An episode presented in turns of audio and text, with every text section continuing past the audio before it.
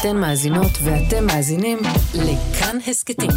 כאן הסכתים, הפודקאסטים של תאגיד השידור הישראלי.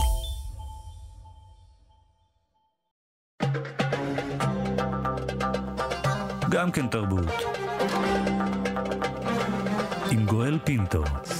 שלום שלום לכולכם, תודה שהצטרפתם אלינו להסכת סוף השבוע של גם כן תרבות, מגזין התרבות של ישראל, כאן אצלנו ברשת כאן תרבות. היום בהסכת, לראשונה במגזר הערבי, יוקמו תיאטרון רפרטוארי, מוזיאונים, גלריות, סינמטק ועוד, בתקציב כולל של 365 מיליון שקלים.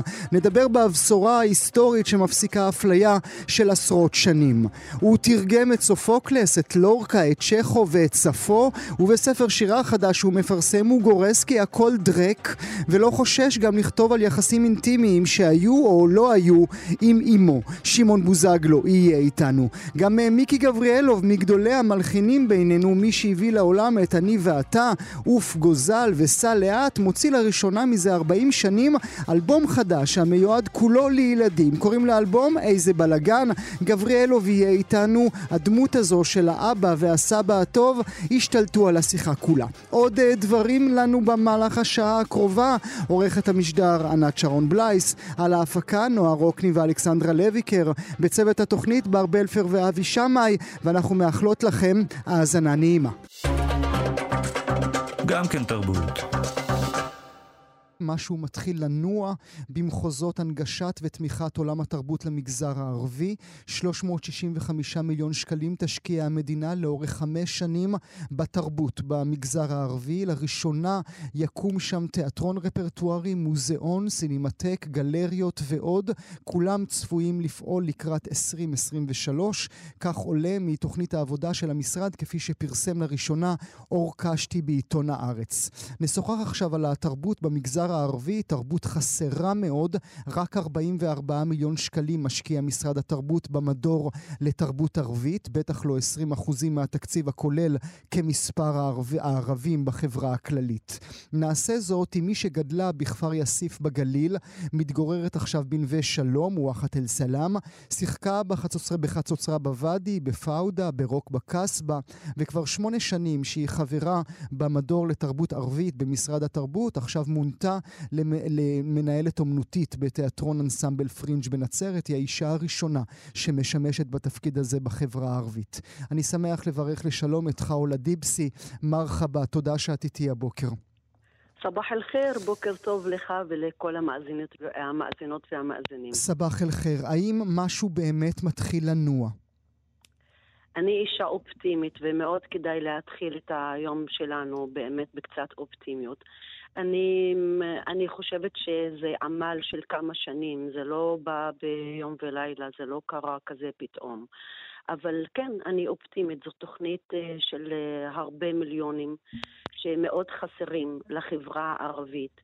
שבכסף הזה יוקמו תשעה אה, עוגנים תרבותיים מאוד חשובים לחברה הערבית, לא רק, אה, לא רק חשובים אלא חסרים. אה, תיאטרון למבוגרים רפרטוארי, מוזיאון, סינמטק, בית ספר לאומניות הבמה בדרום, שלוש גלריות, בית ספר ליוצר, למוזיקה, שניים. שימור מבנים. את יודעת, את יודעת מה מדהים אותי, חאולה, כשאת כן. אה, מזכירה את כל העוגנים האלה שיקימו. אנחנו ב-2022, מדינת ישראל קיימת כבר כל כך הרבה שנים, ורק עכשיו זה מגיע. אתה רוצה שנבכה על זה, או שנשמח שעכשיו מוטב מאוחר מאשר אף פעם לא? אני אבכה אני... ואת תשמחי. תשמע, כאילו אי אפשר באמת להתעלם מהחוסר הזה שנמצא בחברה הערבית, שהוא משפיע על כל דבר. והדבר הכי נפוץ כרגע והכי רואים אותו זה האלימות. אם אנחנו באמת מפתחים את התרבות ואת האומנות, אני חושבת שזה יעבוד בצורה עקיפה על הפחתת האלימות.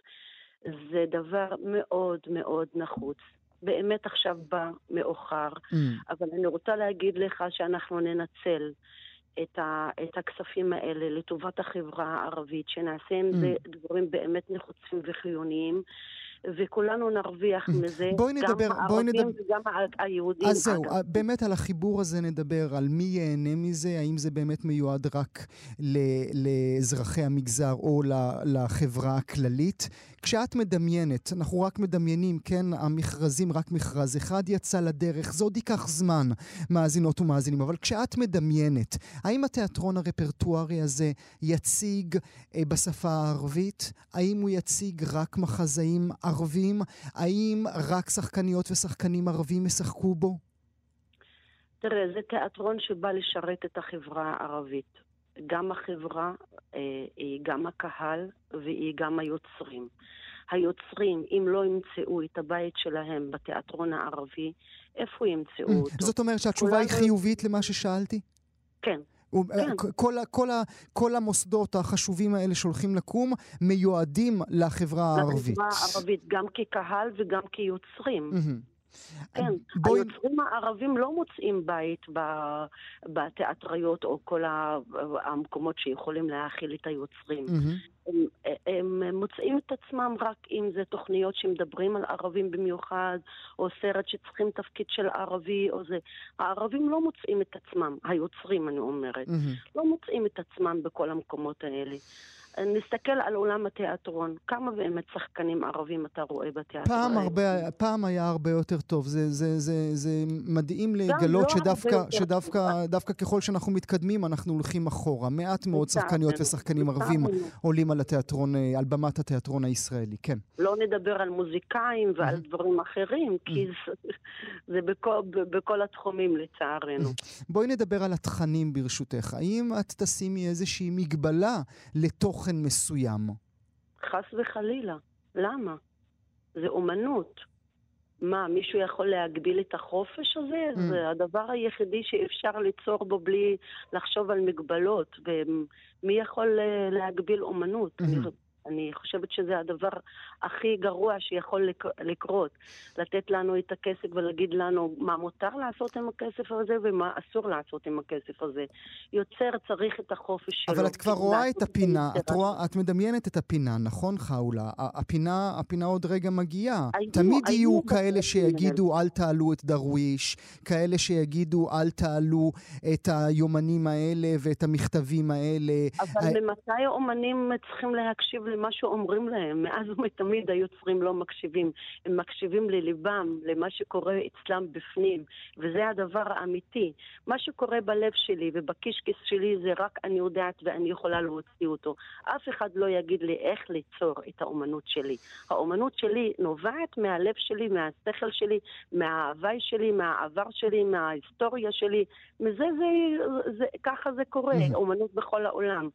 אף אחד לא, וגם כשהיו מקרים כאלה בעבר, אנחנו יודעים שכשהולכים לבג"ץ ודברים כאלה, אז אין אישיו, אתה לא יכול להגביל את הדבר. יש כמובן, חוק, כמובן. אנחנו חיים במדינה אה, שיש בה חוק, והחוק ישרת אותנו במקרה הזה, אני מקווה. אה, תראי, אנחנו מדברים אה, רגע, ממש רגע אחרי שהצגה לא עלתה בג'אט בגלל שראש המועצה חשב שהתכנים שלה, ולהזכיר לכם, מאזינות ומאזינים, התכנים עליו הוא דיבר, זה רק עדויות של נשים מוכות בתוך המגזר הערבי, אה, והוא צנזר אותה. אז אנחנו יודעים על מה אנחנו מדברים. אנחנו מדברים על ההצגה אסוואט, מהמם, קולות, מהמם. שהיא עלתה בתיאטרון אנסמבל מהמם. פרנד בנצרת. אגב, ההצגה לא חדשה, היא עלתה כבר יותר לא, אבל זה רק כדי. להגיד שמקרים כאלה ומקבלי החלטות כאלה ופוליטיקאים כאלה, תמיד יהיה להם מה לומר. ואתה מופתע? אני לא מופתעת. אני יודעת שדברים כאלה קורים, וזאת גם מטרתה של האומנות, להביא את הדברים האלה לשולחן. יש שיגידו אני מסכים ויש שיגידו אני לא מסכים, אבל צריך לשער החופש הזה ליצור ולהופיע בפני קהל, והקהל בסוף יחליט. Mm. לא למנוע את זה מהקהל שלי, כי אני חושב כך Mhm. וכך. אגב, ההצגה לא מדברת על, אה, אה, על דת. בכלל. לא, ברור, ברור, אל, אלה היו, כן, אלה היו דבריו של ראש המועצה אותו. שם. אני רוצה... לא, זה האישו שתופסים אותו ויודעים שזה הג'וקר שתמיד אפשר להוציא אותו ולהרתיע בו את האנשים, ואז האנשים לא רוצים להתעסק עם הדבר הזה ומעדיפים לעמוד בצד ולא, ו, ולא להתעסק עם זה. ההצגה מדברת על רצח ש- נשים, זה, אה, זה אישו בחברה הערבית ובחברה בכלל, ואם התיאטרון והאומנות לא יעלו את הנושאים האלה על באמת, על שולחן ה- ה- הניתוחים כל בוקר וכל ערב, הדבר הזה לא ייפתר. אנחנו חובתנו כאומנים כן להביא את הנושאים האלה ל... בוודאי. אה, בואי- ליום-יום בואי שלנו, ושום דבר לא ירתיע אותנו. בואי נשאל, אה, חאולה, אה, ברשותך, אה, האם את, כמי שנמצאת ושוחה בעולם התרבות אה, שנים כל כך ארוכות, האם לא היית מעדיפה שהכסף הזה ילך אה, לחינוך לתרבות ואומנות? כי מה זה ישנה שיהיה פתוח תיאטרון ויהיה פתוח מוזיאון ועוד גלריה, אם לא יהיה מי שיבקר בהם? ואנחנו יודעים שכדי שיבקרו בהם צריך חינוך לתרבות ואומנות. אנשים צריכים לרצות להיכנס אל המוסדות הללו. א', אתה מאוד צודק שחסר לנו קהל, ובגלל זה אנחנו צריכים לחשוב בשני מישורים. התוכנית הזאת היא נחוצה וראויה וצריכים אותה, אבל במקביל כן צריך לעבוד על אה, לפתח או לבנות קהל שיצרוך את התרבויות האלה, את האומנויות האלה. וזה קורה ב- בגיל קטן. זה לא יקרה עכשיו למבוגרים, שאני בת אה, 50 או 40, וכאלה שכבר סיימו את הי"ב שלהם ויוצאים לעולם, ועכשיו באים לחנך אותם לתרבות. צריך לחנך מגיל גן, וזה התפקיד של גם אה, משרד החינוך, להביא את הדבר הזה על סדר היום, ולחשוב שאני אה, מלמד מתמטיקה ומלמד שפות, וזה דבר מאוד אה, חי- חיוני וצריך אותו, אבל גם תרבות זה דבר מאוד חיוני וצריך אותו. כמו שאני הולכת לרופא ואני צריכה את קופת חולים, אני הולכת לתיאטרון וצריכה אומנות. אני הולכת לגלריה וצריכה אומנות, כי זה צורך בסיסי לאנשים כדי להת... להתפתח ולהתקדם. ואם מסתכלים על כל התרבויות בעולם, המדינות הכי מפותחות שאתה רואה אותן, אתה מסתכל על התרבות שלהם, על האומנות שלהם. מהמם. אם האומנות מפותחת... וצריך ו- גם להזכיר למאזינות ומאזינים, התרבות והאומנות בעולם הערבי היא מפוארת מאוד. דווקא אנחנו כאן, במקום שלנו, אה, קטנים לעומתה. אתה צודק במיליון אחוזים. אם מסתכלים על ההיסטוריה של מצרים, של סוריה, של לבנון, של טוניסיה, כל המקומות האלה כיבדו לאורך השנים את האומנות ואת התרבות, ושמו אותה באמת, כשלא היו סרטים ולא היו זה, במצרים הסרטים היו משגשגים, הצגות וכדומה. אז בעולם הערבי זה כן קיים. ואנחנו מאוד מאוד מאוד רוצים להגיע לרמה הזאת. זה ייקח שנים. אני, אני באמת, אני לא... לא אה, אני חיה ב, ב, ביום-יום בין האנשים ואני יודעת מה קורה. אני יודעת שזה לא יקרה ביום ולילה. אבל זה כן צעד. וצריך להסתכל על הצעד הזה כצעד חשוב. אז אולי ואז- ננסה רגע ללמוד ברשותך על דבר שקרה אך עכשיו, וזה, אה, אך עכשיו, אני מתכוון בשנים האחרונות, כן? אה, כאשר התקציב של מדור תרבות ערבית גדל מאוד. אה, אפשר בהחלט לתת, לתת נקודה לציון את השרה רגב, המושמצת כל כך, שהיא זו שהשקיעה הרבה מאוד במדור לתרבות ערבית. לפני כעשור זה היה בערך עשרה מיליון שקלים, היום הוא עומד עדיין על מספר נמוך, אבל עדיין אה, על 45 מיליון שקלים. מה המספר הזה, איזה שינוי המספר הזה עשה? אני אגיד לך מהניסיון שלי, כשאני הגעתי למדור, התקציב של החברה הערבית, של התרבות בחברה הערבית, היה 11 מיליון ושמונה מאות.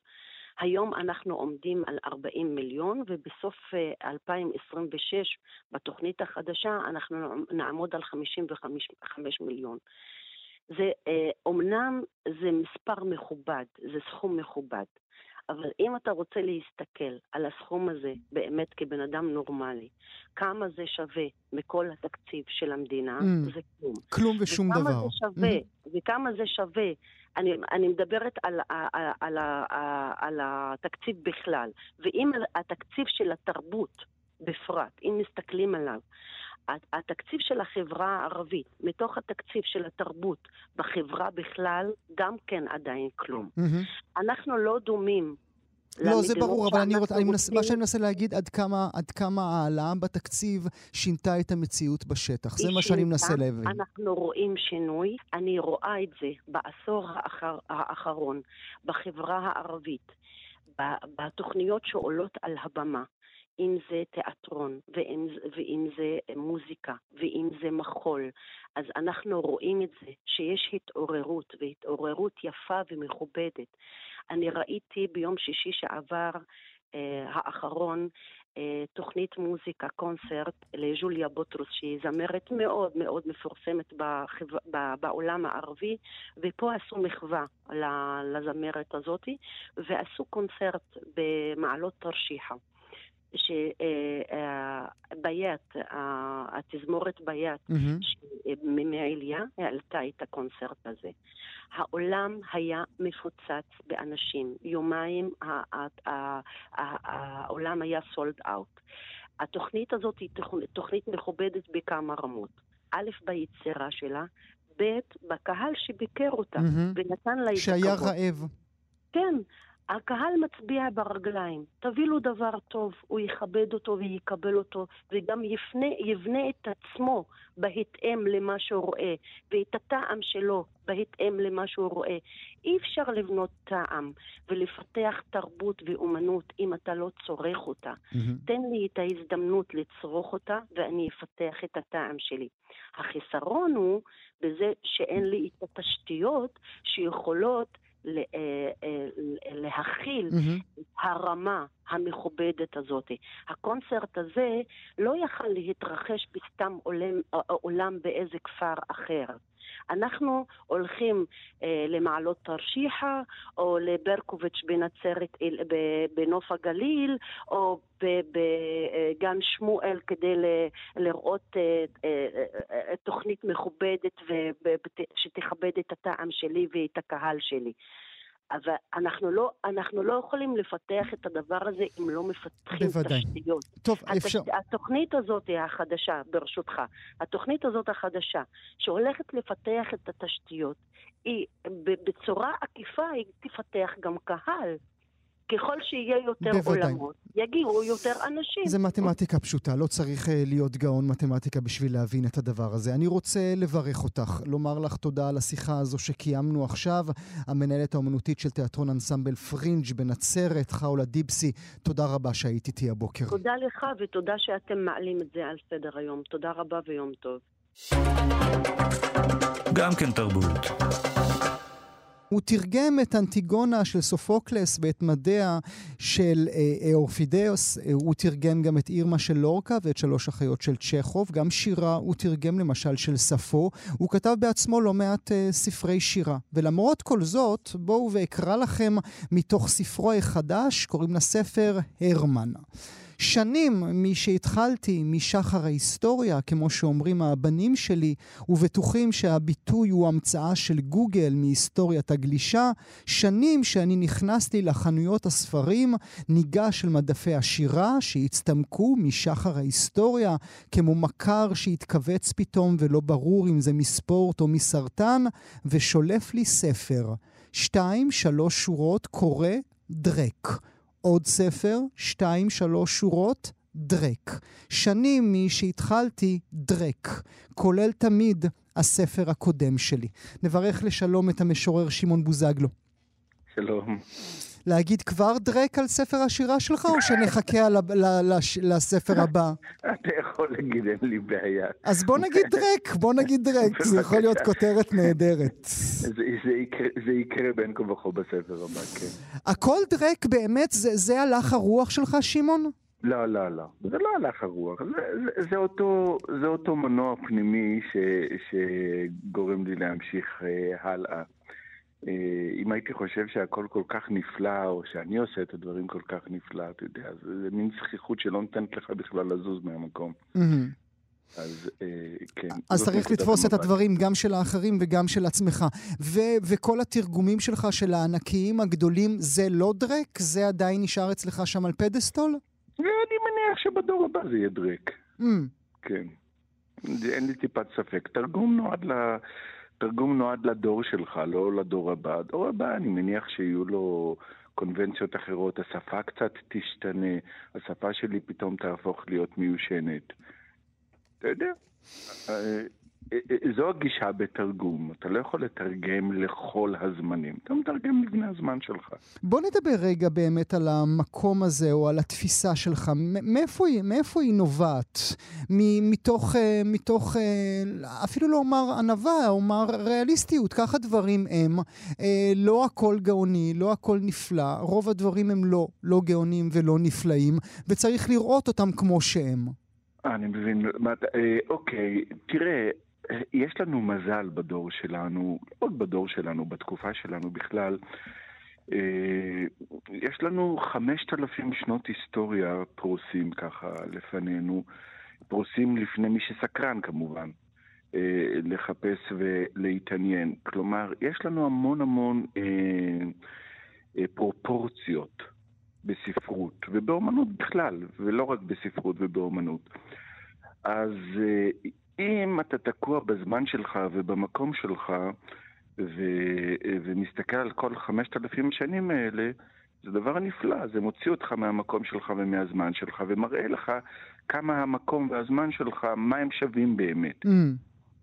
אה, זאת נקודת המוצא שלי, לא יותר מזה. אני לא חושב שאנחנו חיים באיזו תקופה גאונית במיוחד, כן. או חלשה, אבל או גם, חלשה, אבל, או אבל חלשה גם, במיוחד. אבל, בעין, אבל בעיניך, שמעון, גם התקופות הקודמות אה, לא היו אפס מי יודע מה. אתה אומר על אלתרמן שזה חרוזים לילדים, לא יותר כן, מזה. אני אומר, האם. זה האנפון טריבל שבא ובא לרסס את כולם? ממש לא. דרך אגב, דרך אגב, אני אמרתי חרוזים לילידים, לא לילדים. עוד יותר גרוע, כן. עוד יותר גרוע, שמעון.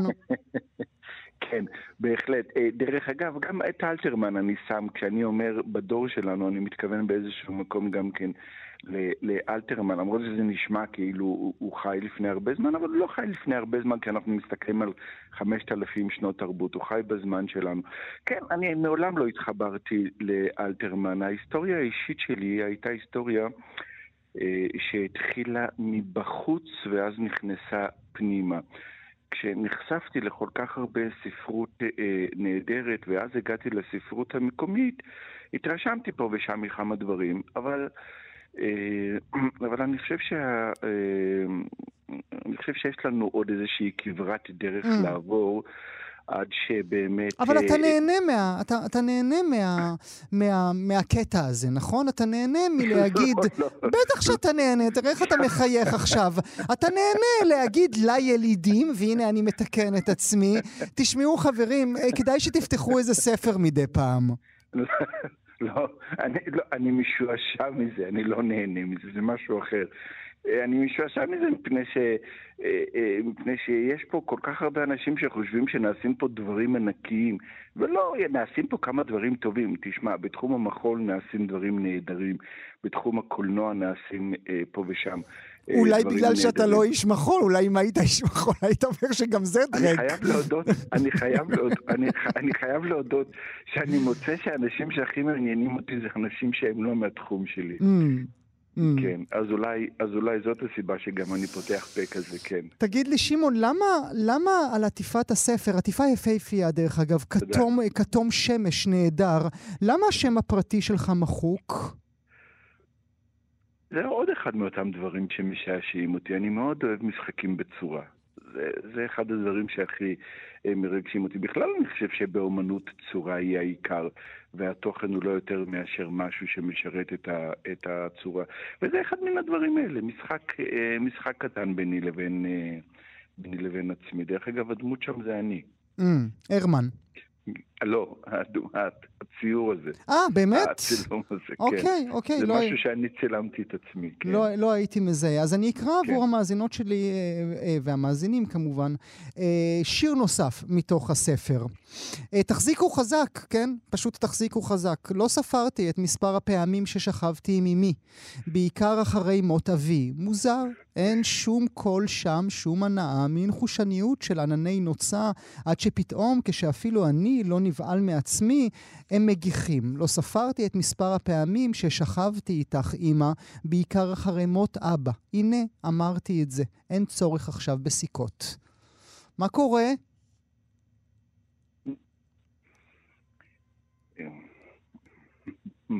מה השאלה, גואל? היא מונחת לפתחך, זה שיר שאתה כתבת. כן, אני מעדיף לא... אה, אה, אתה יודע, אה, חלק מהעניין הוא פשוט לתת לדמיון להשתולל ולהיכנס לסיטואציות שאנחנו לא כל כך מעזים לטפל בהן, בוודאי לא, בוודאי לא בקול רם, אבל גם לא בינינו לבין עצמנו. והשירה, והאומנות בכלל אני מניח, אבל השירה אה, מוציאה את הדברים, אה, מוציאה את הדברים האלה החוצה. אם זו באמת סיטואציה אמיתית או לא, זה כבר אני משאיר לעצמי. זה, זה, זה, רגע, זה רגע משמעותי שקרה עכשיו כאן בינינו, שמעון. למה אתה מתכוון, גואל? לשאלה ולתשובה ולהסבר שנתת. כן, אולי. כן, אני מניח. אה, תשמע, תיארתי לעצמי שתיגע ב... שתיגע ב, בשיר הזה, כי הוא באמת מעורר המון uh, תמיהות ושאלות, uh, תגובות uh, די קיצוניות, אבל uh,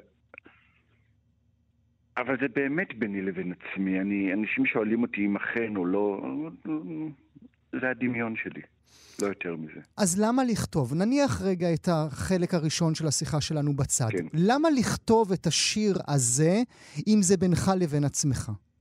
לא, זה ביני לבין עצמי, אם, אם זה אמיתי או לא אמיתי. את האמת אני משאיר לעצמי. לקורא אני משאיר את העניין. זה הכל. ממה אתה נהנה, שמעון? מה, מה, גורם, מה גורם לך הנאה? בכתיבה? לא, בחיים. הגלידה הקטנה, החסה עם הווינגרט. ספר. ההנאה הכי גדולה שלי בחיים, בוא נתחיל מזה, ההנאה הכי גדולה שלי בחיים זה לכתוב שיר טוב. זו ההנאה הכי גדולה שלי בחיים. אה, זה המקום שבו אני מרגיש שמאה אחוז מהתאים שלי בגוף אה, אה, באים לידי ביטוי. אה, דברים אחרים, כל אותם דברים אחרים שהם אהבה, אהבה לאישה שלי, אהבה לילדים. אני מאוד אוהב מוזיקה, מאוד מאוד אוהב מוזיקה, מקשיב הרבה למוזיקה. משהו אה, ספציפי? כן. כן, אני מאוד אוהב מוזיקה מתקופת הברוק, מאוד מאוד, וגם מוזיקה של המאה ה-20. מאיפה שאבת את העושר התרבותי הזה שלך, שמעון? גם התרגומים מהשפות, גם אה, המוסיקת ברוק עליה אתה מדבר, גם כתיבת השירה. איזה מין בית זה היה? זה היה בית שהיית בו אה, חלק מקבוצה, או שהיית כל כך זר שברחת אל העולמות האלה? לא, לא הייתי זר ולא ברחתי. אני חושב שזה גם מבנה אישיותי.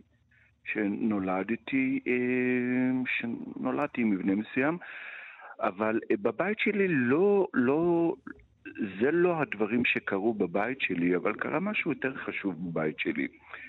בבית שלי היה מקום גם לדברים כאלה. כלומר, ההורים שלי נתנו לי לשקוע בחלומות שלי, ואני חושב שזה, אה, שזה אולי ההישג הגדול של, שלהם ביותר ביחס לחינוך שלי. כלומר, היו הרבה דברים שהם לא ידעו, והיו הרבה דברים שידעו בי ש, שהם ידעו, ורק הבנתי את זה בדיעבד. והדבר החשוב ביותר הוא זה שהם נתנו לי לשקוע ב, בעולמות שלי. זה, כן. שהעניקו את החופש הזה. שהעניקו את החופש הזה, לתת לי... אה, אה, לתת לי לקרוא, לחלום. חלמתי הרבה והייתי כזה חוזה בהקיץ. וקורא המון, והם נתנו לי את זה. לא הפריעו לי במקום הזה. ועל זה נתונה אהבתי הגדולה אליהם, כן. איזה זכות יפה. שמעון, אתה מאושר? אני חושב שככל שהשנים עוברות, ככל שאני... נגיד את זה בצורה פשוטה, ככל שאני מזדקן יותר, אה, החיים נעשים טובים יותר. משילים, משילים את כל, כל מיני דברים שאני מסתכל מסביבי על הצעירים, במה הם עסוקים. אללה יוסטו. כל כך כיף, אה, כל כך כיף להתבגר, לגדול. כן. לא דרק בכלל.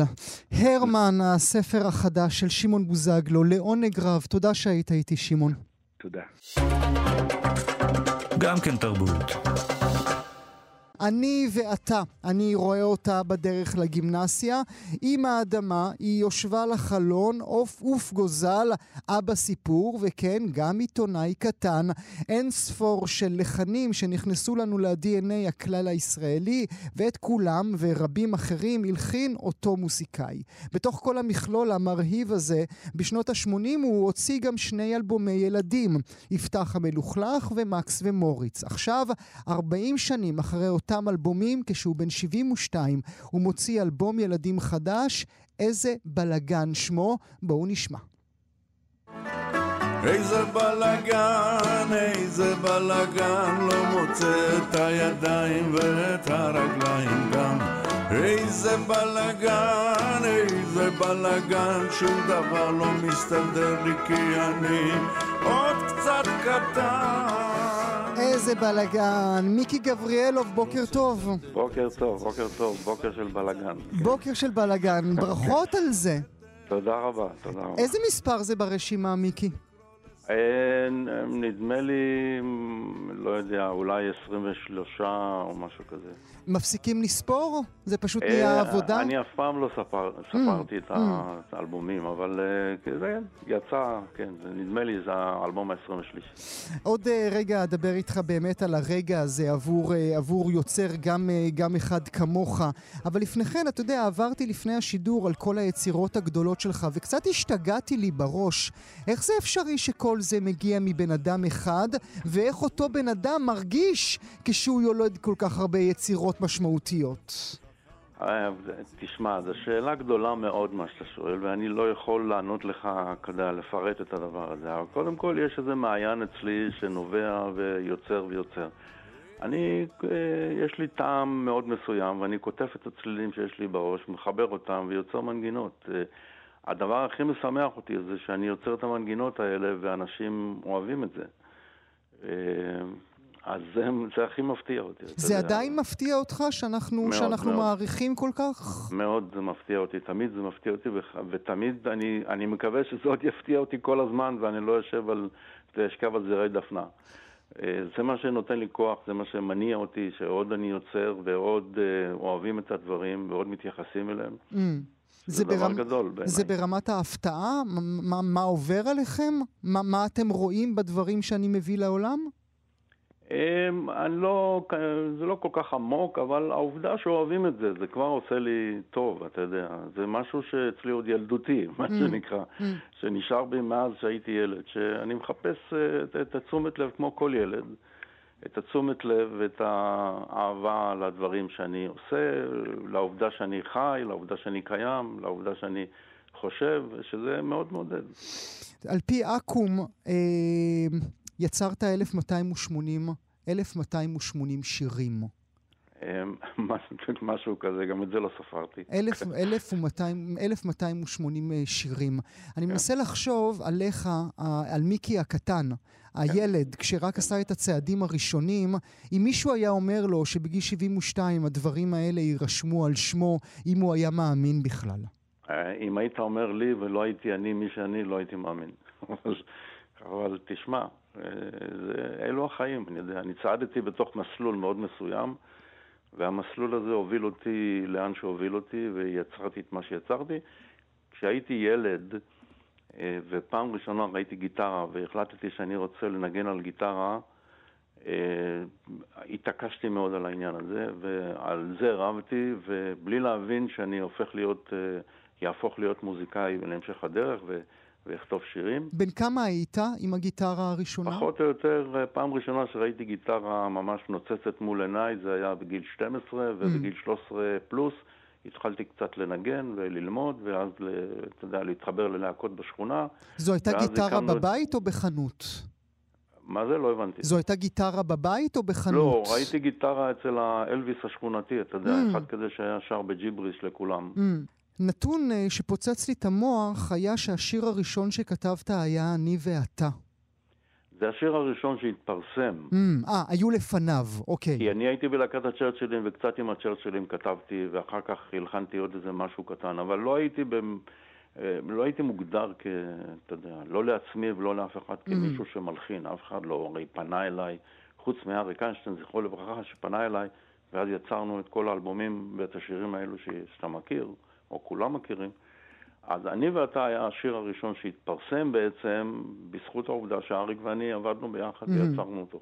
אתה זוכר את הרגע ששמעת את עצמך פעם ראשונה ברדיו? אה, שמעתי את השיר הזה פעם ראשונה כשנסענו, אריק ואני ושיסל, זכרו לברכה, גם היינו במכונית שלו.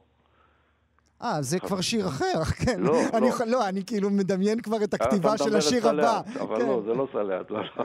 היינו במכונית, בדיוק הדבר הזה, היינו במכונית, חזרנו מהופעה, ואריק ככה אמר לכולם, שקט, שקט, פתח את הרדיו, הרי היה אהב לשחק כל הזמן בתחנות, להעביר מתחנה לתחנה, להתעדכן, ואז הוא אמר, שקט, שקט, משמיעים את, ה, את אני ואתה, ואני אמרתי, נו, בסדר, מה כבר, אה, אתה עושה מזה עניין, כאילו.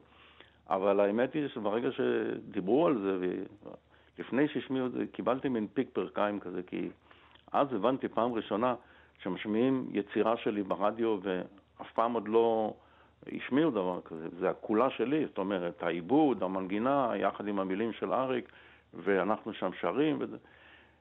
אבל זה נשמע כל כך יפה וכל כך טוב, שזה הרגיע אותי אחרי זה, אבל היה לי מין פיק פרקיים כזה. אתה מתגעגע לאריק? הרבה מאוד, אריק אה, בוודאי, הוא היה חלק חשוב מאוד ביצירה שלי בחיי. אבל אתה יודע, אני לא ממש אה, בן אדם, אה, אתה יודע, נוסטלגי כזה. Mm.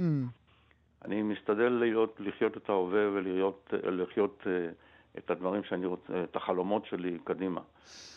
אבל בהחלט, בהחלט, מה זאת אומרת, אה, אתה יודע, אריק היה עמוד תווך רציני ביותר בתרבות שלנו. כן, זה משהו, אה, משהו ניסי שקרה בחיבור הזה שלכם. גם שיסל אה, הלך, הלך לעולמו. כן, זה אלה, מחש... אלה מחשבות כאלה שאתה חושב גם על עצמך? אלה מחשבות שאתה אומר, תשמע, היום יש יום הולדת לנכד שלי. אה, מברוק, בן כמה? הוא בן שנה בדיוק היום. מזל טוב. תודה רבה. והאלבום הזה שיצא, אלבום ילדים שיצא, זה גם בזכות העובדה שיש לי נכדים, שמראים לי שיש טעם לחיים. וזה נותן אופק ועתיד אה, טוב יותר. וזה דבר, אה, אתה יודע, משמח מאוד. וגילי, כל אחד חושב על, אתה יודע, כמה זמן עוד נשאר לו וזה. אבל הנכדים עושים לי את זה. ואז אה, העובדה הזאת נותנת לי ליצור, כמו אלבום ילדים ועוד דברים אחרים ועוד דברים אחרים. זה, אתה יודע, דבר חשוב אצלי בהתפתחות. איזה מין אבא היית? אני נוטה לחשוב שהייתי אבא טוב. אני חושב, גידלתי שני ילדים בתחילת, אה, אחרי שהתגרשתי, גידלתי אותם לבד כמה שנים, עד שהתחתנתי עם אשתי מיכל, שהיא אגב ציירה את העטיפה של האלבום, מהמם, מיכל גבריאלוב האומנית, כן. נכון. ויחד גידלנו אותם, אבל במשך איזה שנתיים וחצי, כמעט שלוש, גידלתי שני ילדים לבד, לכן יצרתי את יפתח המלוכלך ומקס ומוריץ, שזה שני אלבומי כסח כאלה. מהמם, לא היה קל. מהמם. אבל אני חושב ש... לא היה קל לגדל אותם, ולכן היית צריך את כן. ה- את הבלגן בשני האלבומים. האלה, כן. בדיוק, אז זה, זה לא, לא פשוט לגדל ילדים, וההורים אה, יודעים את זה, ובדרך כלל זה זוג הורים, ואני הייתי לבד. אבל אה, אני חושב שהייתי אבא טוב, אני חושב שעד היום אני אבא בסדר גמור, תומך בילדים שלי, תומך בנכדים שלי, ואוהב לראות אותם מתפתחים ומתקדמים ולומדים, זה דבר שאני מאוד, אה, אני ואשתי מאוד אה, תומכים בעניין הזה של ללמוד וללמוד וללמוד. אתה סבא שונה ממה שהיית אבא? אני סבא שונה, כן. אני לא צריך לטפל בילדים כל היום. זה רק נשיקות כל היום. כי אם משווים בין האלבומים, אם משווים בין האלבומים שכתבת לילדים שלך לבין האלבום שכתבת לנכדים שלך, אז זה כנראה יש לך אח תהום איפשהו בסביבה. אני משתדל, אה, אשתי ואני לוקחים את הנכדים פעם בשבוע מהגן ואלינו, ומתעסקים איתם, אה, ואז אנחנו, אתה יודע, משחררים לבית אה, שלנו, וההורים שלהם מטפלים בהם. Mm. אז זה שונה מאוד. כן, אבל... זה הבדלים בשעות שינה, כמו שאומר שלומי יצחק. זה שונה מאוד, מאוד זה שונה, אבל אה, אתה יודע, עם נכדים אתה לא רואה אותם כל היום, ואתה לא מתעמת איתם כל היום על כל מיני דברים, והחינוך בא מכיוון אחר.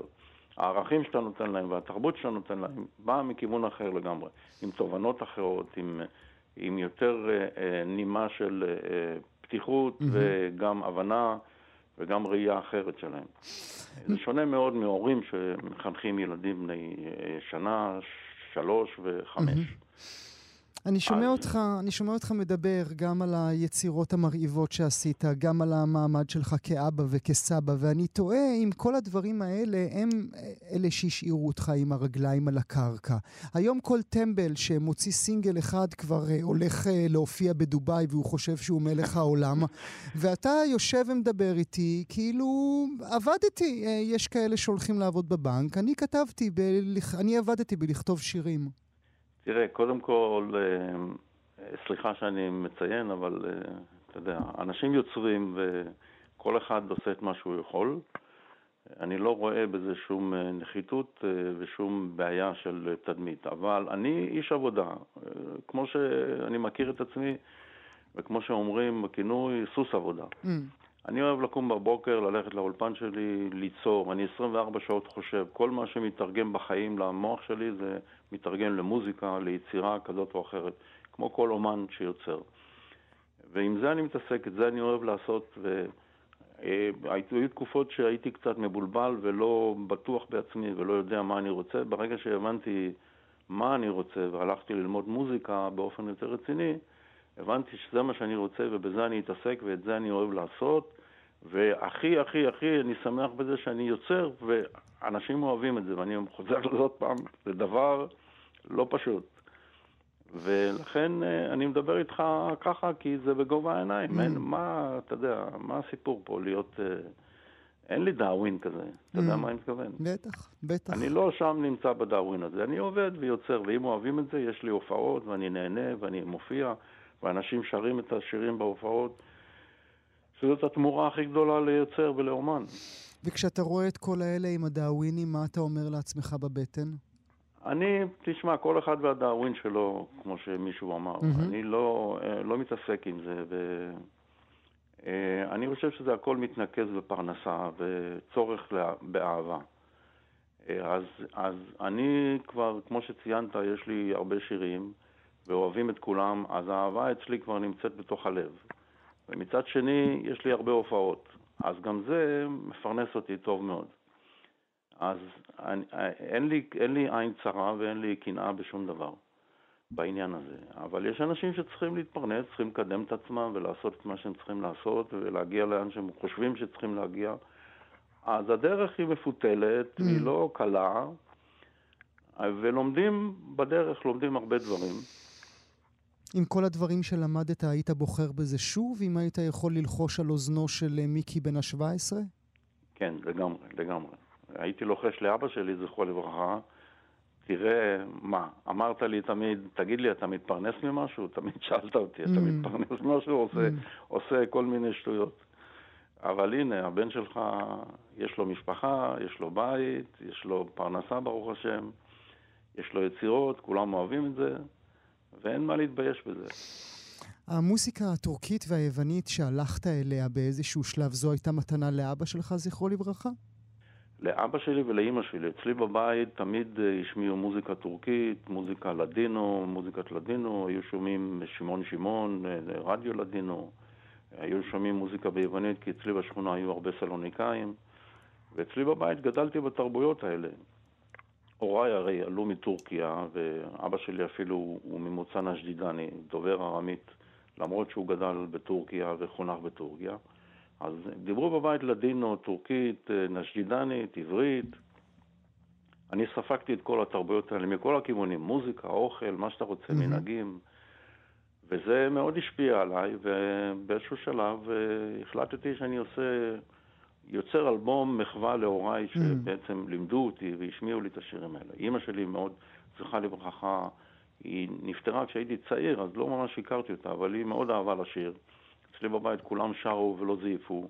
בימי שישי אבי היה, אחרי הקידוש, ככה תופס ראש עם קצת קוניאק, ומתחיל לשיר בטורקית, והיו מצטרפים אליו, ו...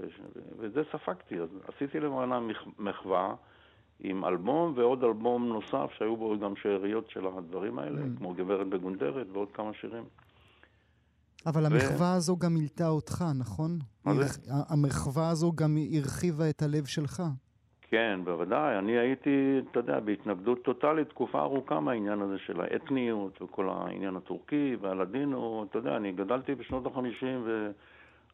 לתוך אה, צבריות, מה שנקרא. הכל היה ישראלי, הכל היה צברי, הכל היה כובע טמבל, צופים, תנועות נוער, כל הדברים האלה. ורציתי להיות חלק מזה. לא רציתי להיות חלק מהעבר של ההורים שלי. ואתה יודע, גם ההורים שלי לא סיפרו כל כך הרבה דברים על החיים שלהם בטורקיה, אבל אני יודע שאימא שלי גדלה בתוך, בתקופת המלחמה בין טורקיה ליוון, ואבא שלי גם גדל בתקופה הזאת, ואחרי זה הם עלו לארץ והיו פה אנגלים, ואתה מבין, הם לא סבלו, הם לא אה, אה, אה, ראו נחת מהדברים האלה, והם די סבלו מזה, והם לא כל כך סיפרו על העבר שלהם. אז אני גם לא רציתי לדעת על זה, והדחקתי את זה הרבה. עד שבאיזשהו שלב, אמ, אתה יודע, זה, זה בא לי פתאום. כי הכרתי זמרת טורקיה שהגיעה לארץ, ונהיינו חברים, ואז היא שאלה אותי אם אני רוצה אולי אה, להקליט את השירים, ואמרתי לה, אני לא כך מבין בזה, והיא דחקה אותי, ואתה יודע, ככה שכנעה אותי, ולאט לאט התחלתי לנבור בזה. והנה, פתאום יצא אלבום שאספתי שירים שאני מכיר מהבית ושירים שהיא נתנה לי. הוצאתי אלבום, ודווקא פתח לי לא mm-hmm. רק uh, קשר לתרבויות האלה, אלא גם פתח לי לעצמי דלת שלא הכרתי כזמר. אתה יודע, עד אז הייתי שר שירים שאני יוצר, mm-hmm. או יחד עם אריק, או יחד עם הצ'רצ'ילים. ואז פתאום אני שר לבד שירים שהם לא שלי, אתה יודע, שירים שאני בוחר לשיר, שיש בזה משמעות אחרת. אתה בוחר טקסט, אתה בוחר מוזיקה, אתה בוחר ביטוי, ודווקא דרך זה מצאתי את הקול שלי כזמר. דווקא כשחוזרים הביתה. דווקא כשחוזרים הביתה. תגיד לי... כן, יש בזה משהו, כן. מה עם פרס ישראל? לך או לי?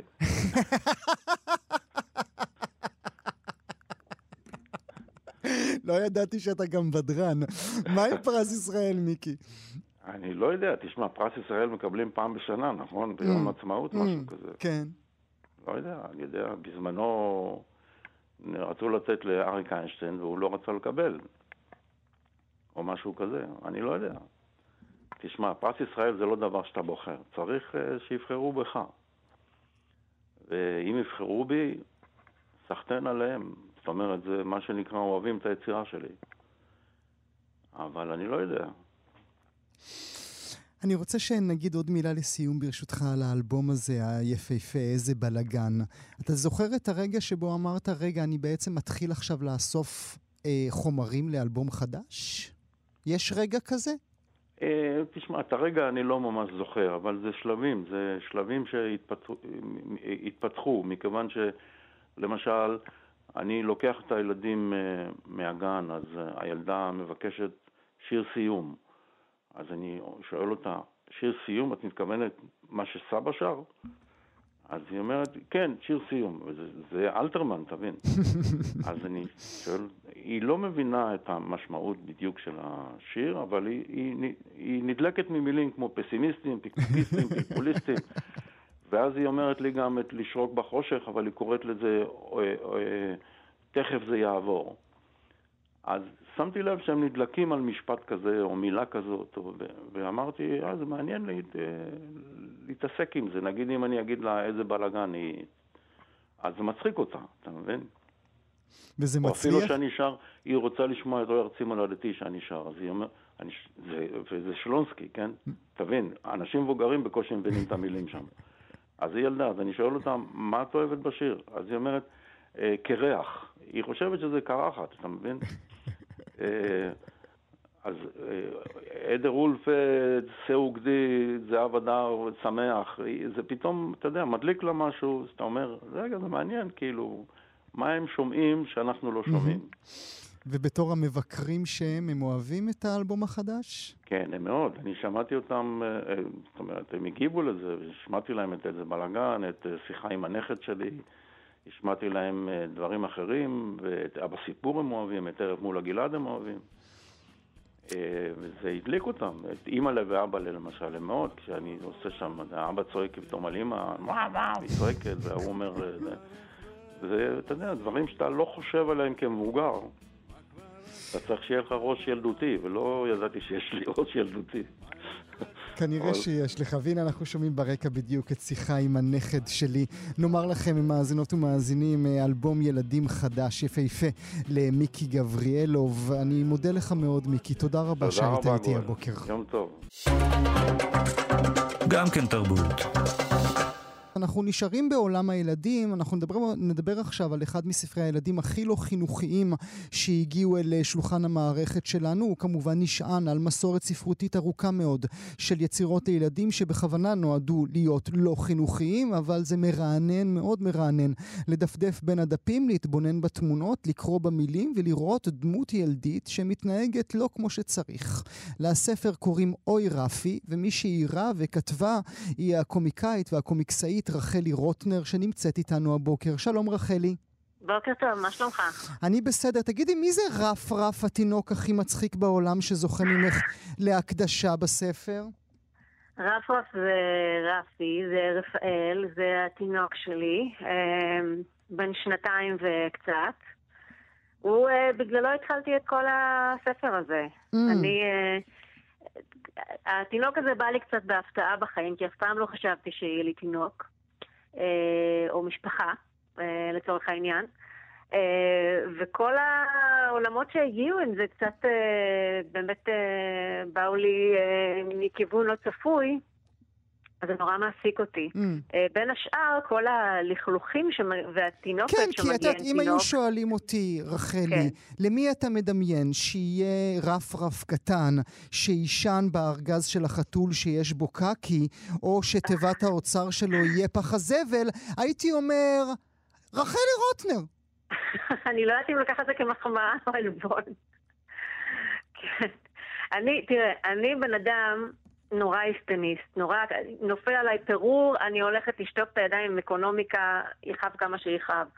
אה, ורפי, אה, התינוק שלי, אה, רף רף, הגיע לחיי עם הרבה, לא הרבה, האמת הוא תינוק נקי, נקי יחסית, אבל, אבל הוא הביא לחיים שלי המון נזלת וקקי וקי ושלשול וכל מיני דברים קסומים. שלא ממש אה, בניתי על להתעסק עם לנקות אותם. Mm. ו, אה, ולפתע מצאתי עצמי מתעסקת בלנקות אותם. וככה התחיל, בהתחלה הייתי קוראת לו בצחוק אה, רפי מטונפי, mm. ואז התחיל להישמע לי כמו שם של ספר, אז התחלתי לצייר איזה משהו קטן, איזה קומיקס של תינוק בשם רפי, שכמה שאתה לא מנסה לשמור עליו נקי, הוא זוכה לתוך הפח, הוא זוכה לתוך ה... הוא מורח על עצמו קקי, מורח על עצמו נזלת, מורח עליך נזלת, תמיד יש את השלב הזה שבו התינוק מלא נזלת, ואז הוא רץ אליך לחבק אותך. לך לא מפה ילד, לך מפה ילד. בדיוק, אתה כאילו מרגיש שכהורה אתה אמור לחבק אותו באהבה, אבל אתה ממש לא עושה את זה, אתה מעיף אותו משם. אז... אה, אבל רגע, אז לפני זה... שנמשיך, אני... תשחקי כן. איתי רגע משחק, ברשותך, רחלי. כן. דמייני את uh, רף רף, שהוא כבר כן. ילד חתיך בן 16, uh, ומנסה לעשות רושם על החברות והחברים שלו, שבמקרה לאחד מהם יהיה עותק, ייפול לידיים עותק מהספר הזה. את קולטת איזה פדיחות את עושה לילד העתידי שלך? אכן, כן. אני קודם כל בהתחלה לקחתי את זה, לא לקחתי את זה בחשבון, כי זה באמת, זה ספר שבו, שמתאר את התינוק רפי זוחל דרך כל הג'יפות שבעולם. Uh, בסוף, אגב, הוא עושה אמבטיה, לא לדאוג. Uh, כן. יש, כן. יש סגירת מעגל שם. Uh, אבל... Uh, בהתחלה באמת אה, רציתי לקרוא לספר אה, רפי מטונפי, על שם ה... גם, גם הכינוי שנתתי לו וגם... וגם כך יקראו לו בעתיד כנראה, כן. זהו, אני כיוונתי לאיזשהו רפרנס לחבורת הזבל, לקלפי mm-hmm. כל מיני... שמות כאלה שמגיעים עם חרוז חמוד ומשהו מגעיל. אה, ואמרו לי, גם בעלי אמר לי, ובצדק, אה, את קצת עושה עוול אה, לבן שלך. Mm. אז אה, כן, הוא- כמו שאמרת, הוא יגדל להיות אה, בחור אה, נאה ונקי, וזה ירדוף אחריו. וזה ידבק בו, וזה ידבק כן. בו. אז אני- זהו, רק שינינו את השם, אבל uh, עם התוכן אני מקווה שהוא יסתדר. סך הכל uh, כל התינוקות הם כאלה. אנחנו מקווים. טוב, בכל מקרה, כשהוא עצמו יהיה אבא, זה יגרום לו לצחוק מאוד אה, גדול. נדבר כן. רגע על הכתפיים, על המסורת הספרותית שאת אה, עומדת אה, עליה. כן. אה, הזכרת כמובן את חבורת הזבל, אבל יש עוד אה, ספרים. לא מספיק יש ספרים שכאלה. אנחנו כל הזמן מקבלים את הספרים, ספרי ילדים הדידקטיים, שצריך לחנך אותם בצורה כזאת, וצריך לדבר אליהם בצורה אחרת, והעולם הרגשי, נכון. וכל הדברים האלה. ואנחנו לא מקבלים את החיים האמיתיים, את הנזלת והשלשול. אנחנו גם לא מקבלים, אני חושבת, אה, הרבה הומור. זאת אומרת, אני, אה, אחרי שהספר יצא, אני, אנחנו הקראנו אותו ל- לרפי, אה, והוא נקרע מצחוק. כי יש את הקטע הזה של כל פעם, יש איזה מנגנון בספר של, הנה, הכל בסדר, עכשיו הכל יסתדר. היי, לא, אוי, לא, עכשיו אתה שוב עושה את זה. והוא נקרע מצחוק מהמעבר הזה. ואני מרגישה, אנחנו באמת קראנו, קראנו לו מיליוני ספרים, קנינו לו המון ספרים. ואין אין שם הרבה דברים מצחיקים, זה הרוב ספרים, אה, מישהו מחפש את אימא שלו, מישהו אה, רוצה לה, אה, להאמין בעצמו, להיות כמו כולם, למצוא אהבה, זה כאילו כל מיני... אה, אוקיי, אנחנו עדיין לא בשלב של אה, לקרוא ספרי אה, לאכול, להתפלל, לאהוב. לא צריך כבר עכשיו לעשות אה, הדרכה עצמית אה, לנפש של הבן אדם, אפשר גם פשוט... אפשר גם- פשוט לצחוק. אבל זה גם אומר משהו, רחלי, על התרבות בה אנחנו חיים, נכון? הרי אנחנו גדלנו אה, בכך שראינו אה, וקראנו את אה, מרקו שמחפש את אימא שלו. הרי דבר כזה לא היה קורה בתרבות העכשווית, ונדמה שהתרבות הזו, הכל כך אה, מגנה והכל כך עוטפת, דווקא גורמת לתהליך הפוך. יכול להיות. אני יודעת פשוט איזה ספרים אני מחפשת לבן שלי. אני מרגישה גם ש... נגיד אמרת לא חינוכי, אני מרגישה ש... אה, כל זה, זה תמיד ביטוי בעייתי, כי מה זה חינוכי ולמה אנחנו מחנכים. אה, בסוף הספר, אני, אני אומרת, כאילו, רף, רפי אה, עייף מהיום שעבר עליו, הוא טעם ומישש והריח הרבה דברים מעניינים. זאת אומרת, בסופו של דבר, מה שהוא עבר כן היה חוויה לימודית. Mm-hmm. זה. שהוא זחל בתוך הזבל ובתוך הקקי, היה בשבילו חוויה חושית שהיא לא פחות אה, מפתחת מחוויה אינטלקטואלית. זאת אומרת, הוא מישש דברים, הריח דברים, טעם דברים, התנסה, אה, העז, בדק, הסתקרן, אה, נתן לדמיון ולסקרנות שלו להוביל אותו. בסופו של דבר, אה, גם זה משהו שאנחנו רוצים לחנך אליו את הילדים שלנו, גם אם בסופו של דבר התוצאה והחומרי גלם שבה הוא משתמש לא נעימים לנו, מהמם. אבל בשבילו זה חקר העולם אה, לא פחות מכריסטופר קולומבוס או כל אה, מגלה. עולם אחר. ברור, יפה אמרת. הרי זה גבולות העולם שלו, בין המטבח לחצר, בין השירותים לאמבטיה, זה העולם שהוא מגלה, אין לו עולם אחר. והוא מסיים את הלילה, צריך לומר, לא עם אצבע בפה, אלא עם אצבע באף. היית, היית אה, מאמינה שהכותרת אה, סופרת ילדים תדבק בך? אה, אני לא חושבת שאני סופרת ילדים, אני חושבת שצריך קצת, אה, קצת יותר אה, מוניטין בשביל אה, תואר כזה. אה, יצא לי ספר ילדים אחד, קצת כמו קלישאת האומנית שמביאה ילד לעולם, ודבר Mm. ראשון שהיא עושה זה לעשות ספר ילדים. מהמם. אני לא יודעת אם זה עדיין הזהות שתדבק בי. אה, אני מדבר, אני מדבר בהקבלה. לאנפון טריבל, לילדה הרעה שאת. אה, זה, כן, זה בהחלט אה, מפתיע. אני מקווה אבל באמת שיהיו עוד, אה, יש ספרים כאלה בתרבות, אמנם מעט, אבל אני מקווה באמת אה, שיהיו עוד ועוד. Mm, אני צופה סדרה, נכון? או שאני קורא את זה לא טוב, לא נכון? אה, יש ככה ב- ב- בשולי הראש איזה תסריט לספר, לספר הבא Mm. של רפי, Mm. שגם שם זה לא יהיה קשור לגועל, אבל זה כן יהיה קשור להתנהגות אה, לא חינוכית באופן שאתה אה, הגדרת את זה. תהיה סדרה, אה, הקשיבו לי, מאזינות ומאזינים. רחלי רוטנר, אוי רפי, מסרי נשיקות לרפרף הקטן, תודה רבה לך שהיית איתי הבוקר. תודה רבה לך, גואל. יום טוב.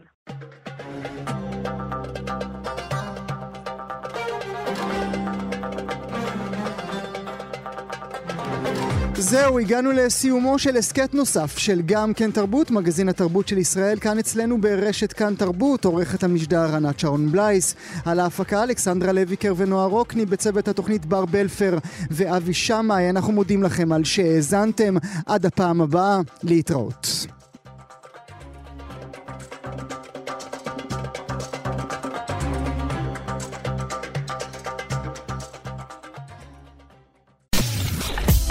אתן מאזינות ואתם מאזינים לכאן הסכתים.